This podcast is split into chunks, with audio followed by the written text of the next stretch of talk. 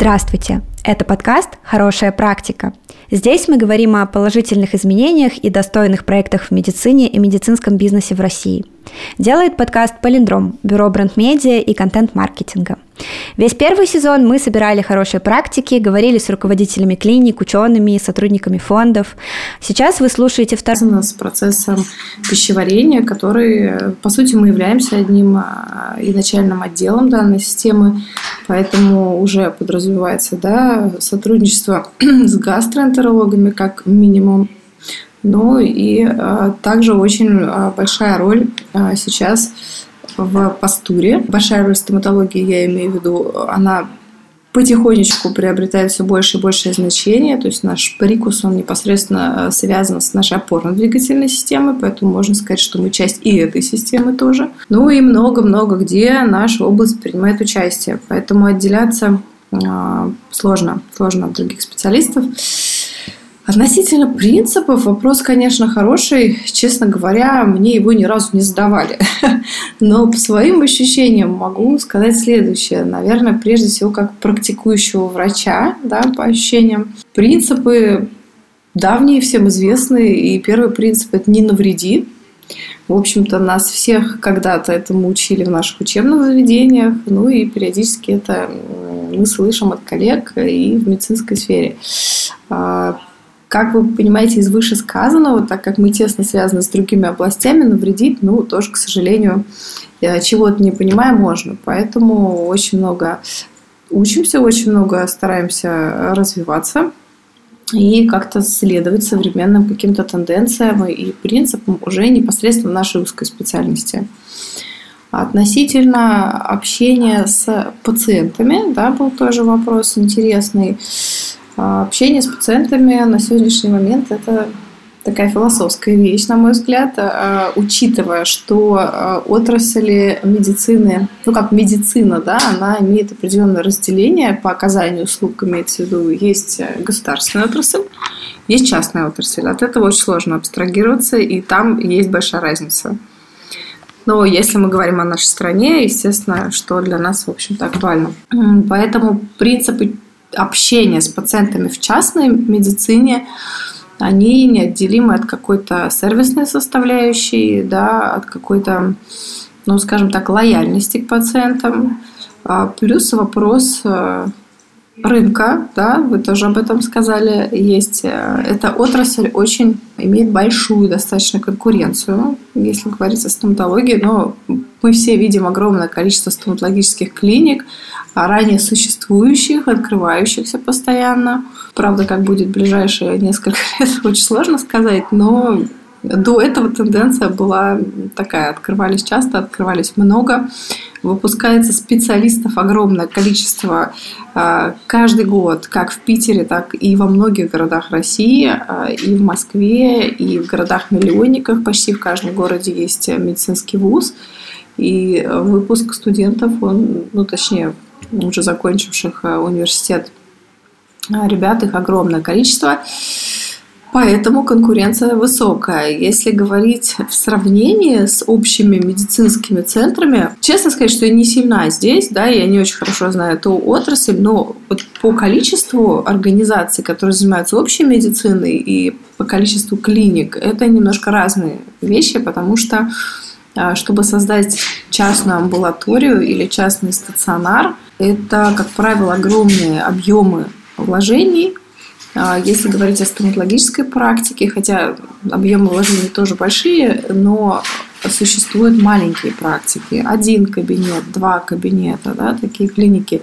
Поэтому их всегда большее количество. Ну, вот такая ситуация. Кстати, э, интересно, по поводу медицинского образования вы сказали, я вот по долгу службы постоянно общаюсь с врачами, и, ну, вот, э, получается, я э, общаюсь с врачами, которые занимаются, ну, либо какими-то вещами, связанными с онкологией, ну, в общем, так или иначе, со стоматологами пока не обсуждала вопросы качества образования. Так вот, у э, ваших коллег из других специальностей, у них, в общем, все не очень хорошо, скажем так, в образовании медицинском в России. И если хочешь быть хорошим врачом, то ты все равно сидишь там по ночам еще что-то штудируешь, э, не знаю, там проходишь тесты у СМЛЕ и, и прочие другие э, вещи приходится делать для того, чтобы расти самостоятельно скорее, э, вопреки даже местами.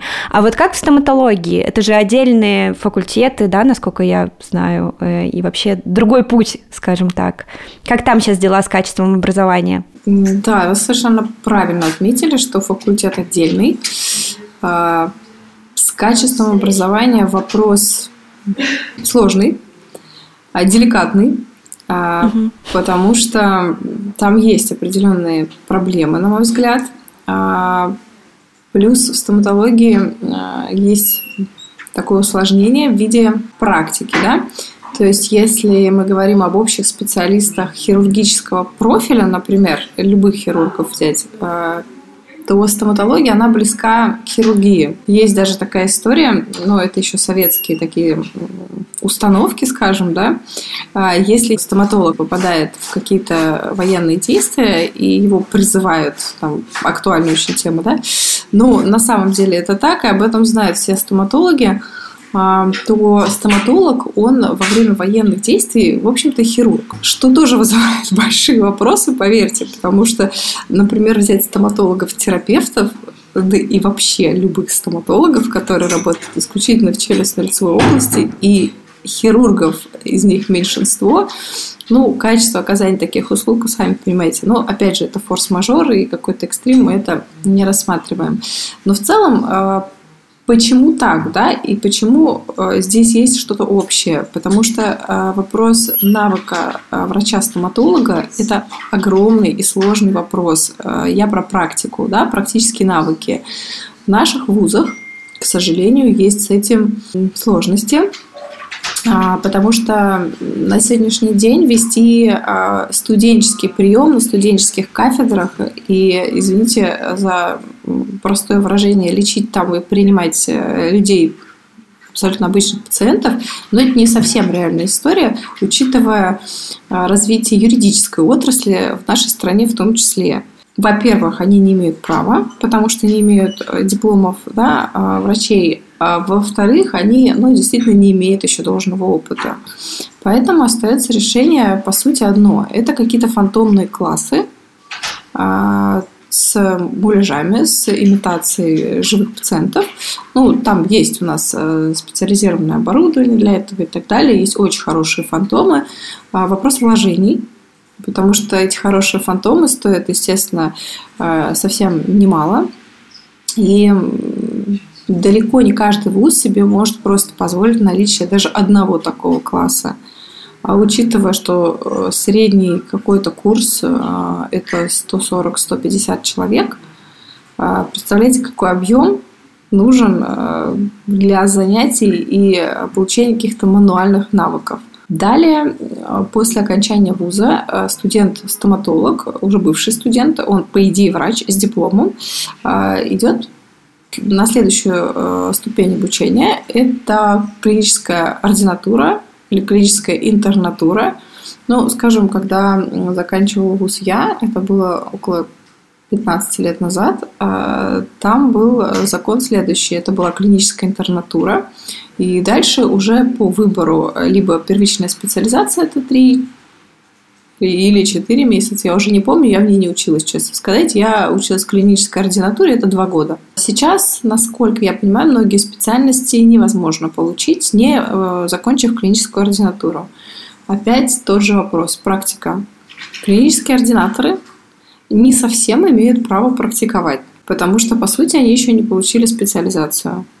Они получили возможность осуществлять совсем небольшой спектр манипуляций – совсем простых, каких-то, ну, плюс-минус поверхностных, а углубиться в ту или иную э, специализацию при наличии таких возможностей тоже непросто. Отсюда ночи, дополнительные обучающие какие-то занятия а, самостоятельные. А, Все это тоже упирается в вопросы финансов, потому что клинические ординаторы, ну, это, кстати, во всем мире такая практика присутствует, они очень сильно заняты. У них много занятий, они много часов проводят в клиниках, и учиться у них времени мало самостоятельно.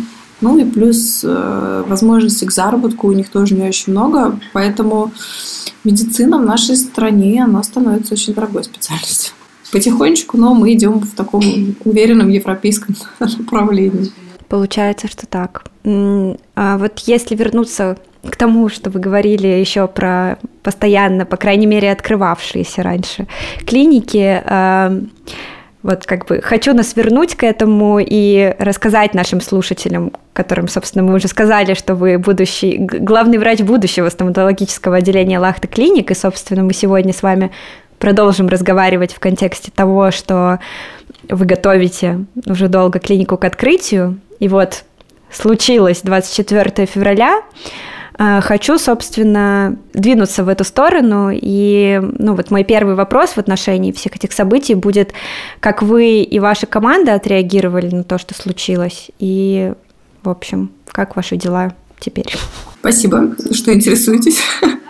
Ну, на самом деле, а, реакцию я бы попробовала ее немножко разделить, да, потому что как сейчас принято говорить во многих источниках про ответственность, которую делят, да, ну и также реакцию, наверное, разделить можно, в том смысле, что есть реакция человеческая, как это персональная, она у каждого своя, и обсуждать ее, на мой взгляд, бессмысленно, потому что ну, слишком много вариантов.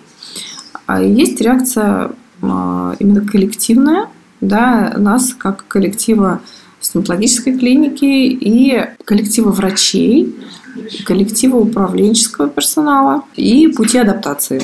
Да, вот об этом, наверное, интересно. Наша реакция как врачей, прежде всего, если говорить про сам процесс, прямо про общение с пациентами, про кресло и так далее, мы, конечно, стараемся всем объяснить, что а, мы продолжаем заниматься нашим важным делом, а, стараемся их как-то успокоить, а, потому что многие напуганы, вначале были сильно напуганы, сейчас э, чуть меньше, потому что ну, человек, как вы понимаете, адаптируется все равно потихонечку и, и к разным нехорошим ситуациям. Ну, в целом, тенденция такая немножко спад вот этой психологической реакции. А, мы стараемся, в свою очередь, тоже как-то поддержать наших пациентов, э, хотя бы тем, что мы не прекращаем точно никакую работу и все стараемся стабилизировать. Относительно управленческого персонала, конечно, были вынуждены приняты некоторые э, решения, вроде пересмотра ценовой политики, которая вытекает из э, обстоятельств, в которые мы все попали.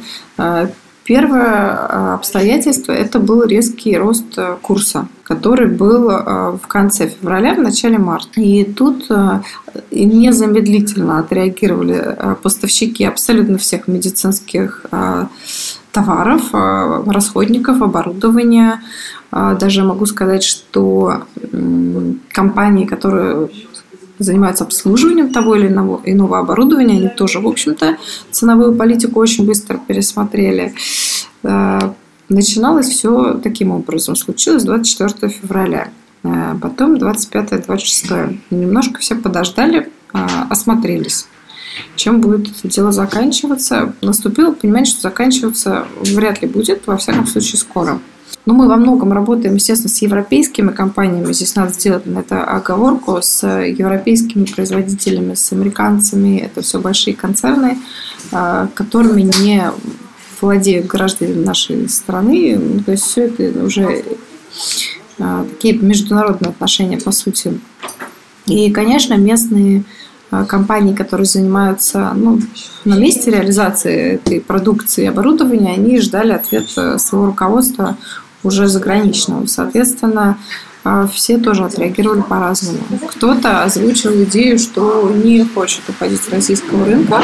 А, ну, сейчас хронологически это вот где-то март.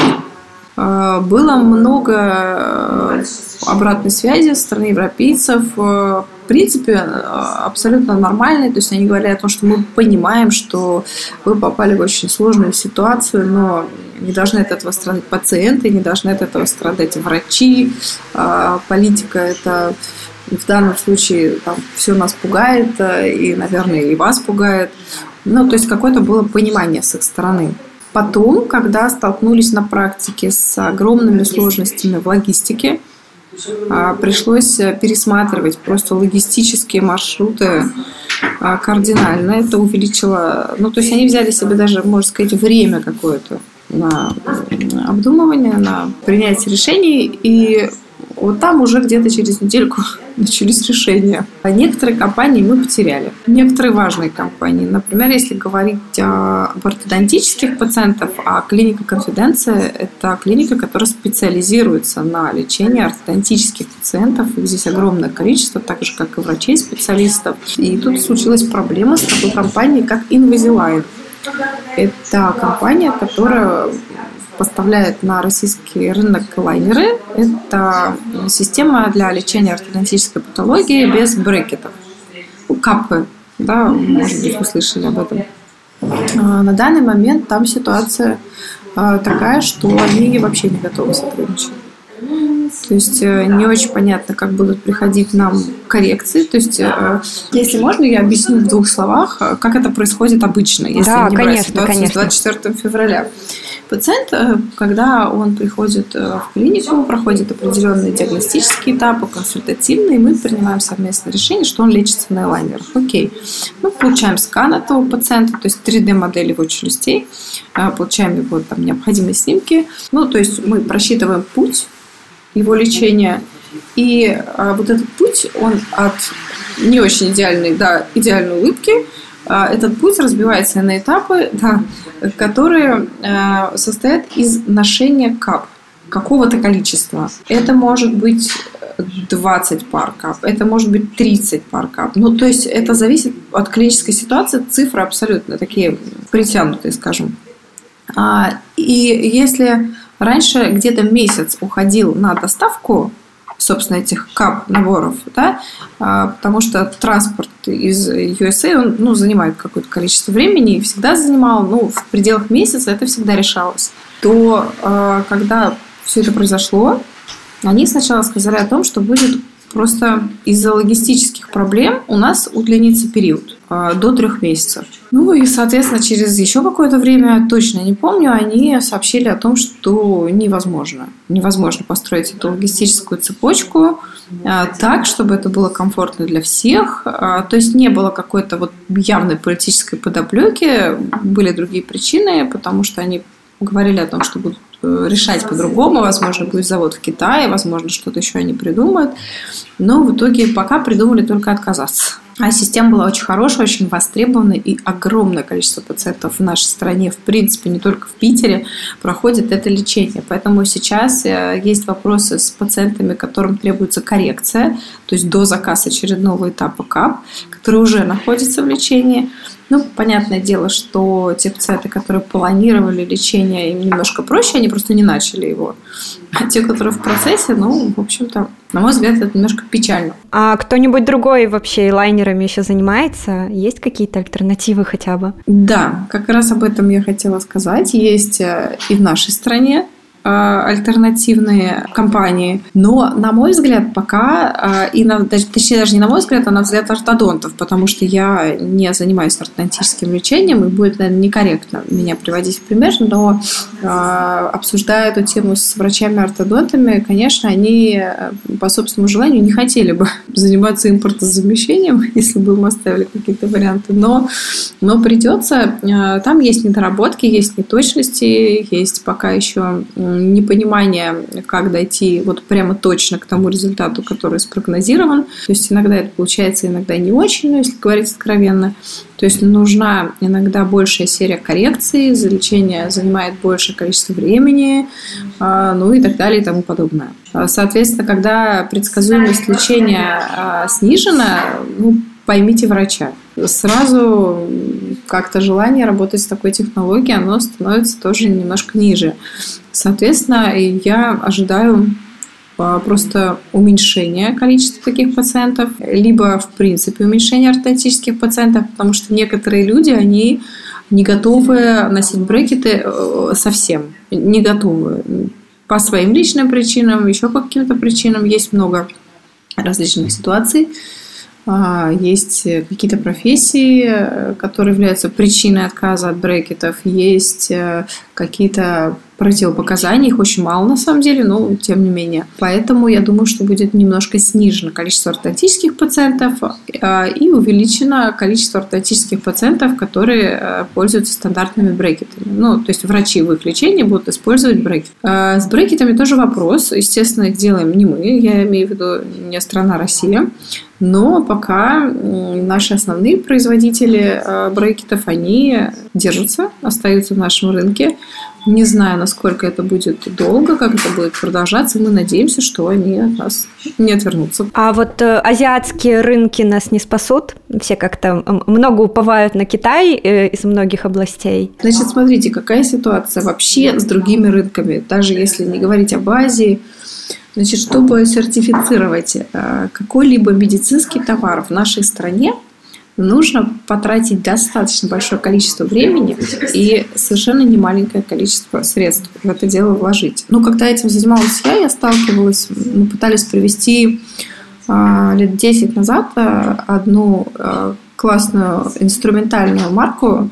Они делали хирургический э, стоматологический инструментарий. А, завод находится в Германии. Маленький семейный завод, э, но качество инструментов шикарное, абсолютно. По стоимости, почему мы хотели это сделать с одной компанией? Потому что если сравнивать с уже имеющимся на рынке инструментарием подобного класса, то стоимость могла быть ниже. И, естественно, для конечного потребителя, ну, это классно, хороший товар, э, в смысле, хороший инструмент за э, относительно приемлемые деньги. Это всегда, в общем-то, супер.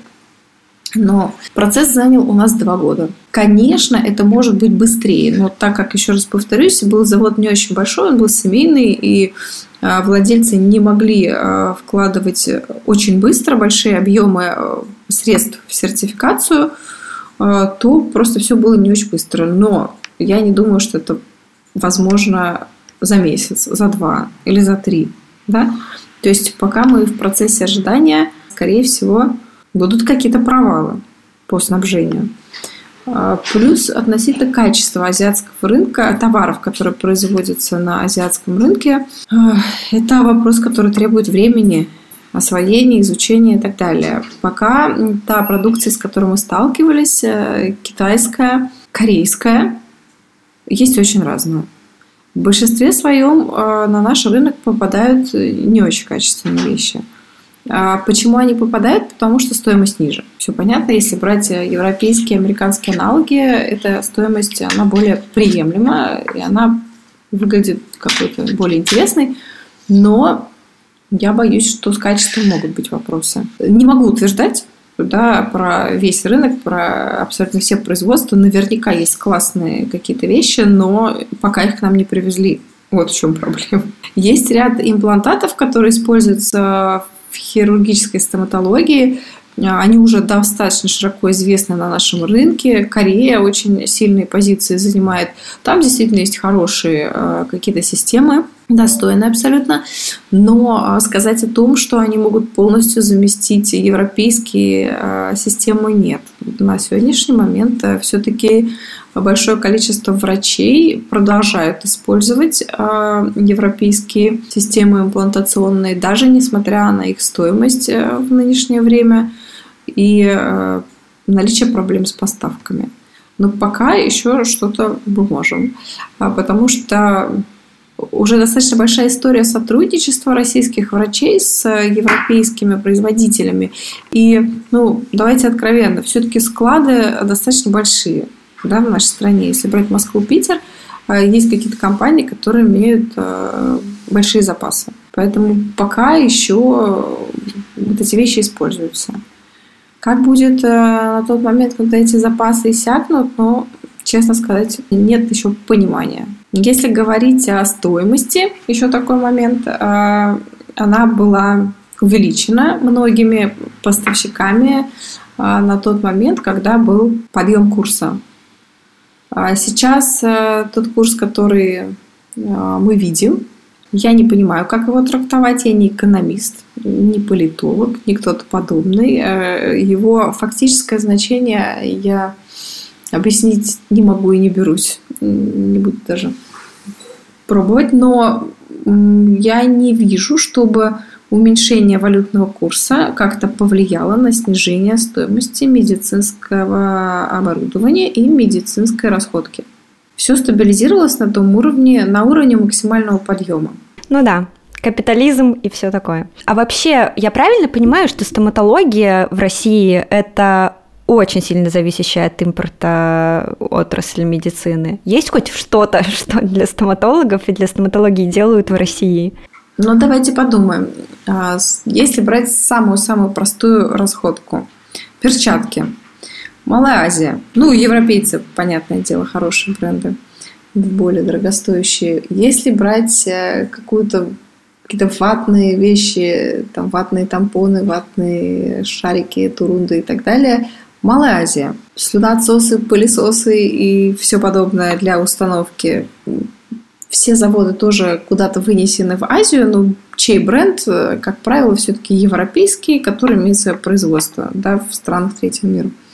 У всех просто в разных странах, поэтому я настолько подробно не могу сказать. Если говорить о материалах, которые мы используем непосредственно в полости рта пациента при лечении, в основном это европейские, американские, японские материалы, Корея, появилась последние несколько лет, что появляется корейская. Но в моей специальности, если говорить конкретно о моей практике, как врача-стоматолога-ортопеда, я пока не могу сказать, что мне хочется заместить этим такой отзыв. Возможно, я не совсем адаптировалась, потому что у любого врача есть какие-то мануальные привычки, есть какие-то привычные вещи для использования, и иногда нужно время. Поэтому я не утверждаю, что это плохо, но пока мы к этому не привыкли.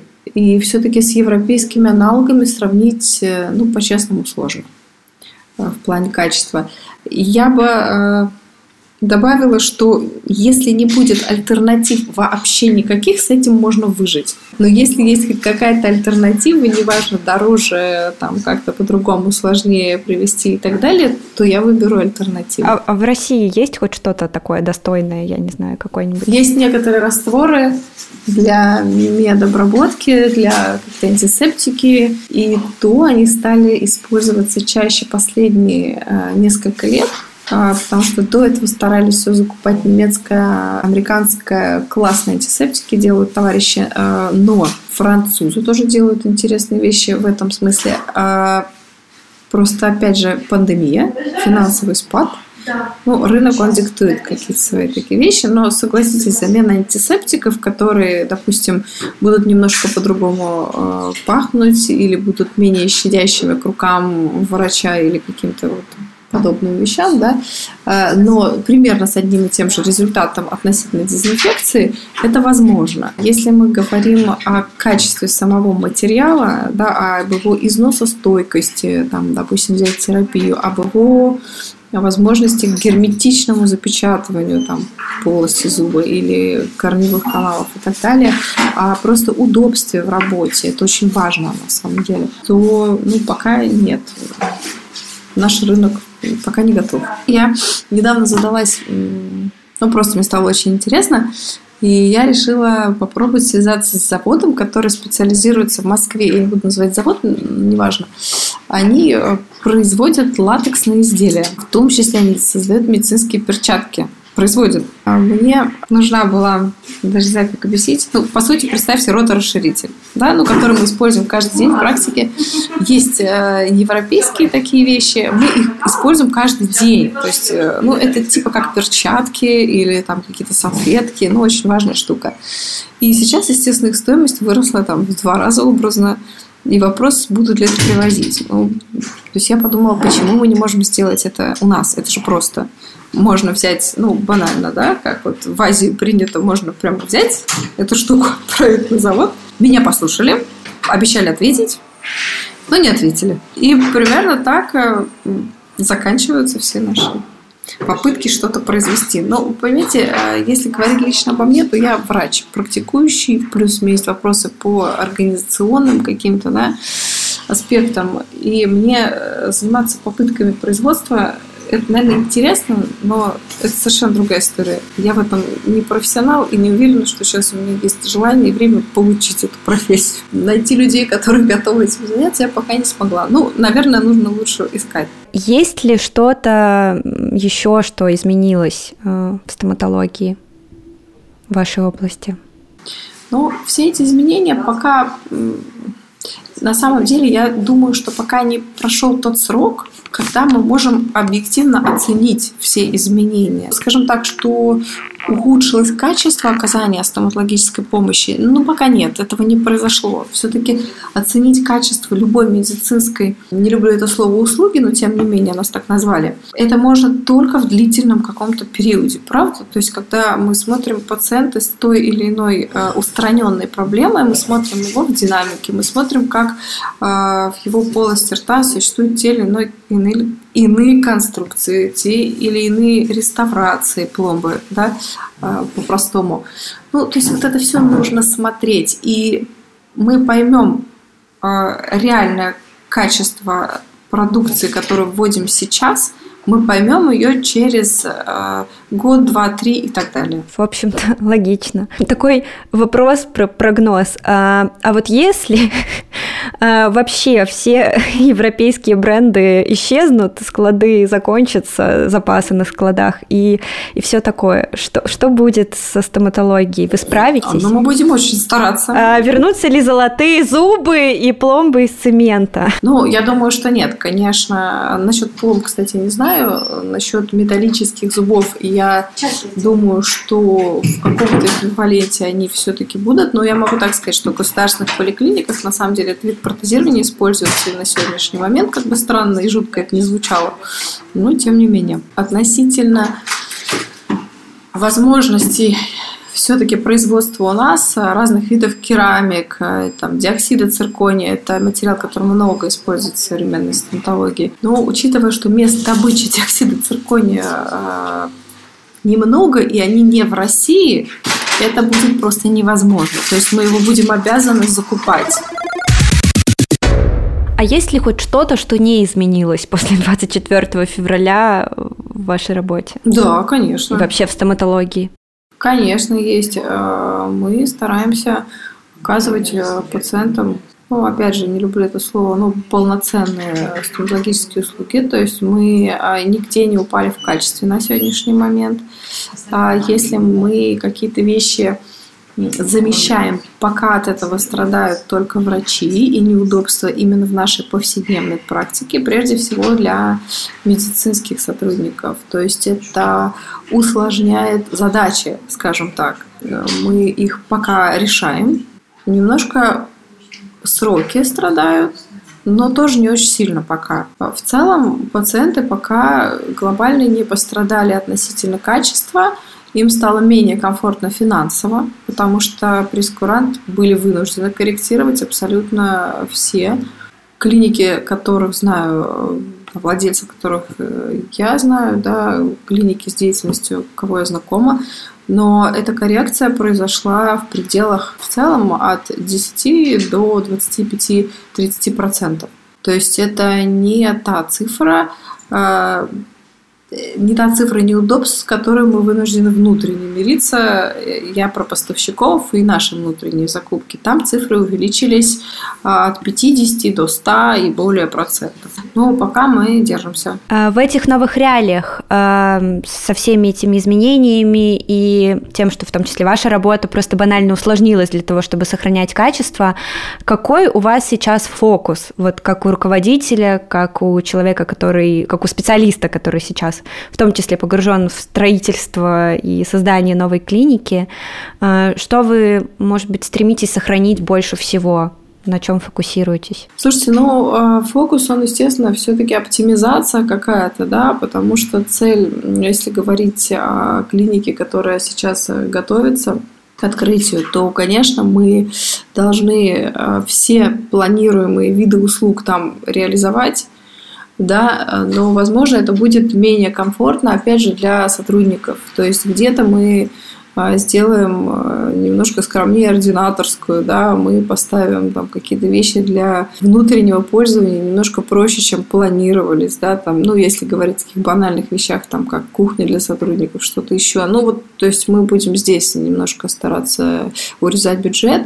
А то, что касается оборудования, слава богу, большая часть уже закуплена до то, что было приобретено после, оно было приобретено просто за какие-то сумасшедшие деньги, если честно, но э, требования к оборудованию изменены не были. То есть мы оставляли э, тех же производителей, тоже качество, просто приходилось искать сложнее, доставлять сложнее, ну, какие-то вот такие сложности. Но это все на самом деле ерунда. Главное, что мы получим качественный процесс и сможем все этапы выстроить так, как изначально планировалось.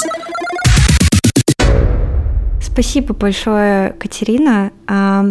Наверное, будем уже заканчивать. У меня на самом деле есть для вас э, два вопроса, которые я задаю всем гостям подкаста такое небольшое исследование.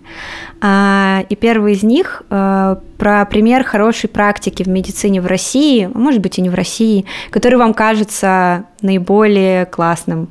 Э, какой-то ориентир или, может быть, просто интересный проект любого уровня, может быть, отдельный человек, которого вы хотите назвать, э, которого действительно можно считать примером хорошей практики. Но, слушайте, если честно, я думала о том, что вы зададите подобный вопрос – и мысли следующие. А, в Петербурге и в Москве немаленькое количество клиник, которые работают на очень высоком уровне. Абсолютно честно, абсолютно сравнимы по уровню оказания услуг и с европейскими профессионалами.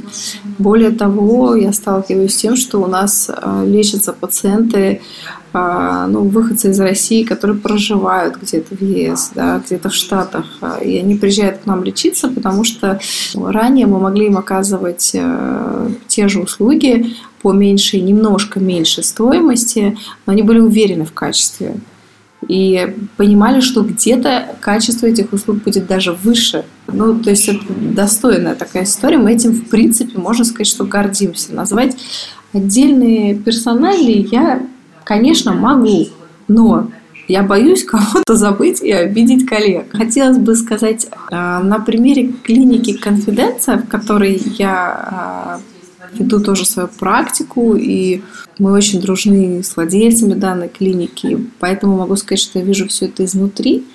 А, что хотелось бы подчеркнуть? Немного проектов, которые, пока немного, которые дают еще возможность к росту профессиональному в пределах именно своей клиники. Это вот та тема очень важная, с которой мы с вами начали. И как мы это реализуем в пределах клиники «Конфиденция»? Тут есть клиническая ординатура, а, то есть у нас а, находится достаточно большое количество молодых врачей, ортодонтов.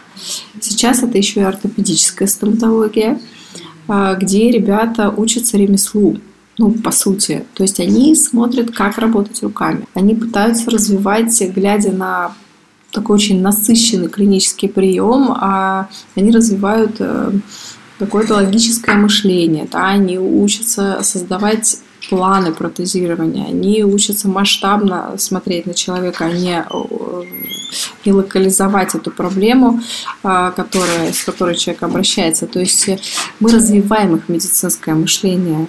И вот это, на мой взгляд, очень здорово. Таких проектов пока не очень много, но мы искренне верим в то, что вообще ординатура клиническая будет, ну, можно так немножко помечтать, да, что, может быть, она тоже будет э, либо уходить, либо э, разделяться на частную и государственную сферы, когда ординатор сможет э, выбрать, да, где, на какой базе ему проходить обучение, потому что а здесь он имеет, ну давайте по-честному, больше возможностей видеть хорошую практику.